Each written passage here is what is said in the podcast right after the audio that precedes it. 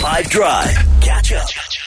Soul. Make a positive difference in the world and start living sustainably. With 5FM's March Goes Green. As part of our March Goes Green initiative, we have been meeting the reclaimers of South Africa, people who wake up at 3 o'clock in the morning, ride through the cities and streets of South Africa to do meaningful work, dig in dustbins to find things that they can go and sell back to buyback centers in an economy that exchanges over a million rand a day to sort out our waste, to do 90% of the recycling efforts in this country. It's an exceptional job that they do.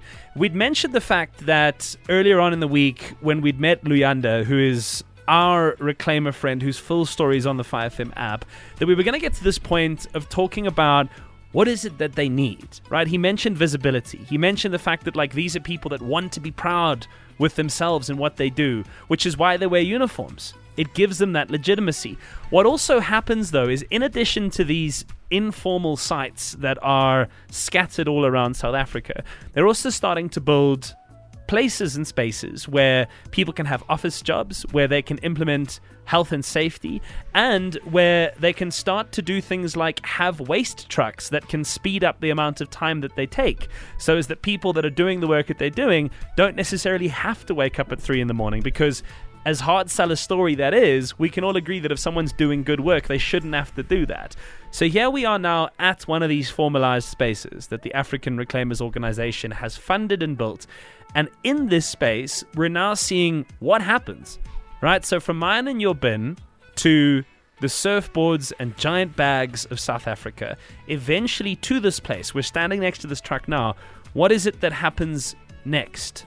What are the kind of things that can continue to happen as and when these guys have access to funding? You see that big bag we were talking about? It's going to end up here. Instead of him selling to someone who's going to buy it for 150, it's going to come here and collectively we're going to go sell at, at 650 and say take it or leave it type of thing. You know, so this is like the centralizing hub. This is the testing house where we're doing our curbside collection in Duxbury, for example, where they don't want to see a trolley at 3 o'clock making noise, but they prefer a truck.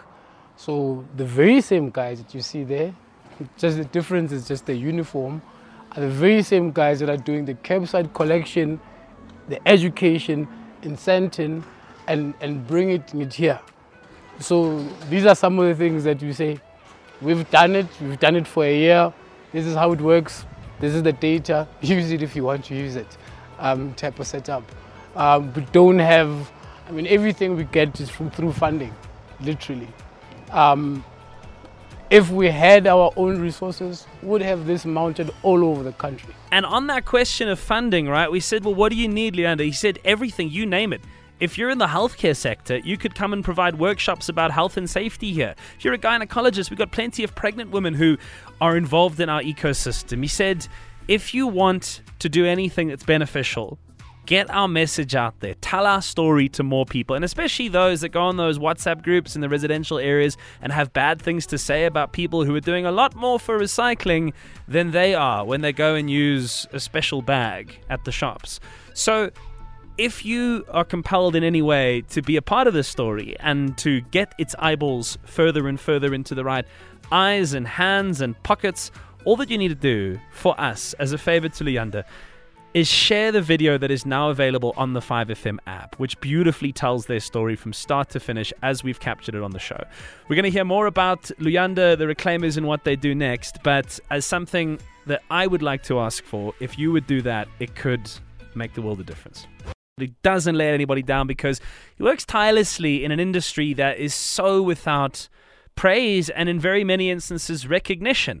It's the industry of the South African and African reclaimer, the people who go into dustbins and take out things that we discard and very often take for granted are going to probably end up in some kind of a landfill and do bad by the environment, do bad in so many innumerable ways that could be fixed and are being fixed by this informal sector. But how does an informal sector get taken seriously, right? Think about this. Like you, you're an acclaimer, you go, you're one person, you say, Can I open a bank account? They say, Show me something, give me documents. You know how it is. Same as if you want like an insurance policy or, or, or health care or anything. When they go and they collectivize and they make themselves into bigger groups and they structure and they wear uniforms and they follow policies and codes, they get access to these things. It's the same reason they've got the trucks that they have and they move into areas which you can reach out to them to have a look at doing in your own, where they come and they take your waste and they do it in a way that's responsible and also quicker for them. Um, what we are envisioning for every reclaimer uh, we do a lot of pilots. So this is the pilot we started about seven months back. And the target is to have these, about four of them mounted in the city by the end of this year. So if we have something like this in the north of Johannesburg, you've got all the recyclables of Johannesburg coming to one central area and being properly managed by those people, giving them the right logistics, giving them the right tools to be able to do their work properly, to remove that thing of stigma. So there's no difference between a trolley and this truck. They take the same thing. Just just because society sees this much better, we're forced to, to move, we're forced to use carbon emissions to start collecting. For us, would have been better, no diesel, no petrol, just trolleys. Price of diesel becomes 200 rand, we still collect. But we're forced to move into the formal system, which we've already started doing, and really looking at all the problems that we see there and find solutions and implement here and include everyone. So the guys, you see that big bag we were talking about? It's gonna end up here. We really want to help tell this story because we think it's one worth telling. And if you want to help to Go into the 5FM app. If you don't have it yet, come on, it's free. Download it.